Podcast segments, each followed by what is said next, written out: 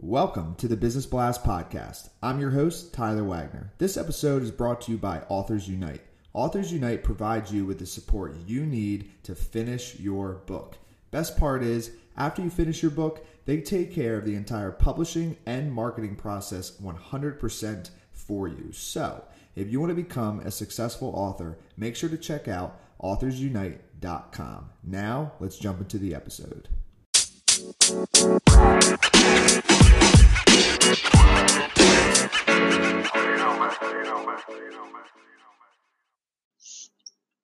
All right, everyone. Welcome back to another episode of the Business Blast podcast. I'm your host, Tyler Wagner. Today, Brynne Tillman with us. She is a LinkedIn whisperer and the author of the LinkedIn Sales Playbook, a tactical guide to social selling. So, welcome to the show. Oh, thanks, Tyler. I'm thrilled to be here. Of course, and we're thrilled to have you on. Um, let's jump right into the first one, Brynne. The first one we have for you is what is the best story from your life that has an underlying valuable message?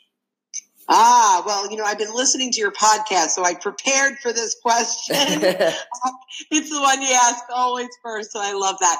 Um, so, I, you know, as I looked back at all the stories uh, in my life, personally, professionally, and which one really, uh, I guess, influenced my professional life was probably the most personal story of them all which is about 12 years ago, I was diagnosed with advanced stage cancer. Uh, at the time, I had four year old twins, and I uh, thought I had six months to live. Fortunately, uh, you know, through a lot of um, great doctors and experiments, I'm 12 years out. But coming out of that with this idea that we, you know, life is short. Do what you want to do be happy. Like figure out what it takes to be happy. And when work is a third of your life, you want to make sure that what you're doing is resonating and it's not just showing up for a paycheck. So I looked really down deep at the time, and this is 12 years ago before I, you know, before LinkedIn or before I was aware of any of that. And, and I, I, what do I do? And, and what do I love? And so um, I, I was a salesperson and I loved training and ended up starting a sales training company, but ultimately found LinkedIn, fell in love with this niche, and really did the litmus test. So this was the test. Do I want to go on my own with a, you know, an unproven product at the time? I'm now 10 years into this, an unproven product at the time. And, you know, do I want to take the risk? And I came up with, this is the lesson if you want to go off on your own and do something, it's got to meet three criteria. Number one, do you absolutely love it? Number two, are you one of the best at it or can you be one of the best at it? And number three, are people willing to pay you for it? If you can hit all three of those, go for it. Mm, I love that. Thank you for sharing that with us. Um, the next one I have for you is what is the most valuable piece of information we should know that's within your expertise or industry? Well, so, you know, my core is leveraging LinkedIn and social selling to grow business. And I, I think there are a couple of mistakes that people are making. The first one is they connect and forget. So I get on LinkedIn and I connect with all these people and I don't engage. To me, that's like going to a networking meeting showing up and just handing out your cards and not having conversations. Mm. So, so I think the first thing I want people to know is engage. There are real people on the other side of all of these profiles. You know, so start conversations, provide value, really connect. That's number one. Uh, number two, they connect and pitch.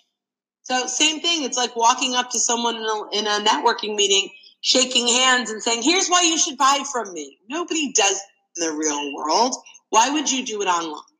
Mm-hmm. So, so it all kind of leads back to start conversations and provide value that is true value, meaning they don't have to work with you to have gotten something from your insights. To have, you know, so really, really important. And number three, make sure that you are showing up in a way that again brings value to your network. So I like to say, move your profile from a resume to a resource. Nobody cares about your year's experience or your passions or your mission yet. You've got to earn the right. So when you can create a brand, a profile that bringing value to your network, I've used that word 700 times already now, but when you're bringing insights and you're making an impact, they'll look at that and go, wow, if this, if this person can bring this much to me just from their profile, this is worth a conversation. And that's how you earn the right to move them from connection to phone call. Mm. And then what is your best piece of overall business advice? So not necessarily industry specific.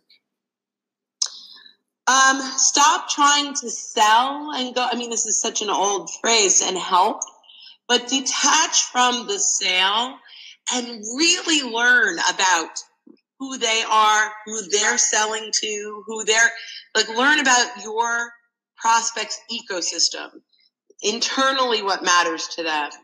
What do their clients care about? What is the value that they bring in their world?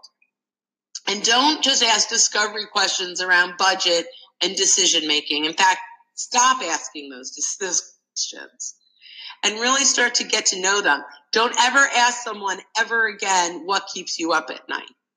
Like these are all like these old fashioned sales kind of pitchy discovery questions that turn people off. But start talking about like what are their initiatives? What's holding them back?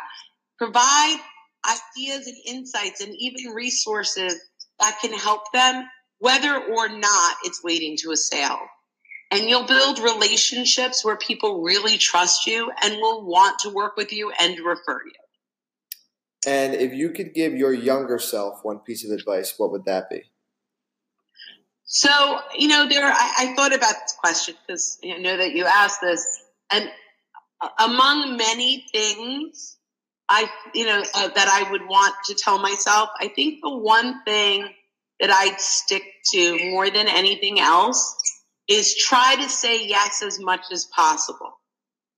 We're such a no society. I think being able you know, just look for the yeses. Anytime you're going to say no, think about how can I turn this to a yes? What can I do to make it positive? And there's one other piece of advice that my brother gave me that is resonating in everything I do, which is always, always, always come from the high side of fair.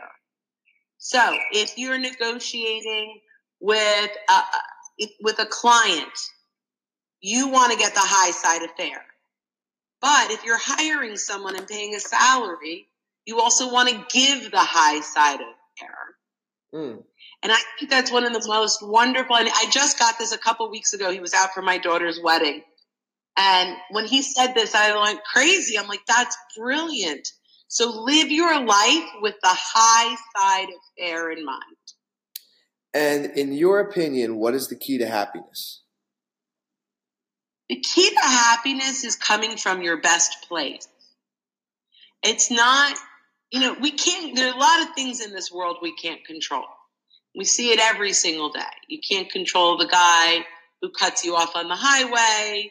You can't control, you can't control a lot of things in our lives, right?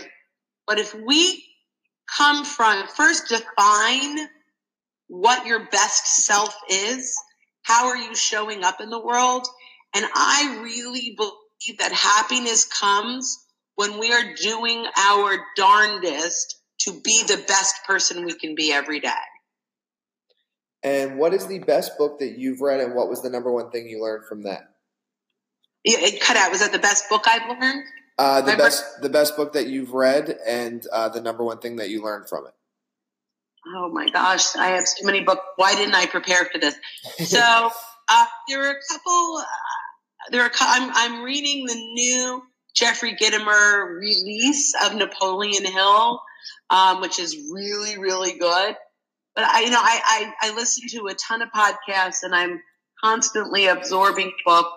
But I would say, if I were to say one book and one thing from one book that continues to resonate res, uh, to resonate with me on a daily basis is the challenger sale that there are now 6.8 decision makers on every enterprise decision. And I think the reason that resonates with me is, you know, we are much more of a collaborative decision making society. We're self educating and there are more people involved in the sales process. So the reason that resonates with me and it comes back to what I do, which is help people leverage LinkedIn, is LinkedIn is the tool to find those 6.8 and influence those 6.8 and really make an impact on as many of those stakeholders inside of your prospective accounts as, po- as possible. And what is your favorite quote and why? Um, well, I'm going to just repeat because right now it's just my brother Colin Gordon, his quote of high side affair. Because I am just obsessed with that. I've had so many favorite quotes over the years, but right now I'm giving him all the credit on high side affair. And thank you again so much for coming on. The last one that I have for you before we let you go is where's the best uh, place for people to find and or connect with you online? I have an inkling it might be LinkedIn, but I'll let you go really good inkling. Yeah, I'm the only Brynne Tillman on LinkedIn right now. Um, but I also, you know, I encourage people to actually reach out. So in social selling and LinkedIn, the goal is to, to get find as many people that are interested in what you do and get conversations. So if that's the case, I always want to make it easy for people to schedule a call with me. So if they go to schedule a call with Brynne.com, they can have 15 minutes with me to ask any questions they want. Amazing. All right. Thank you very much for that. And uh, we will talk again soon. Thanks, Tyler. It was really fun being here.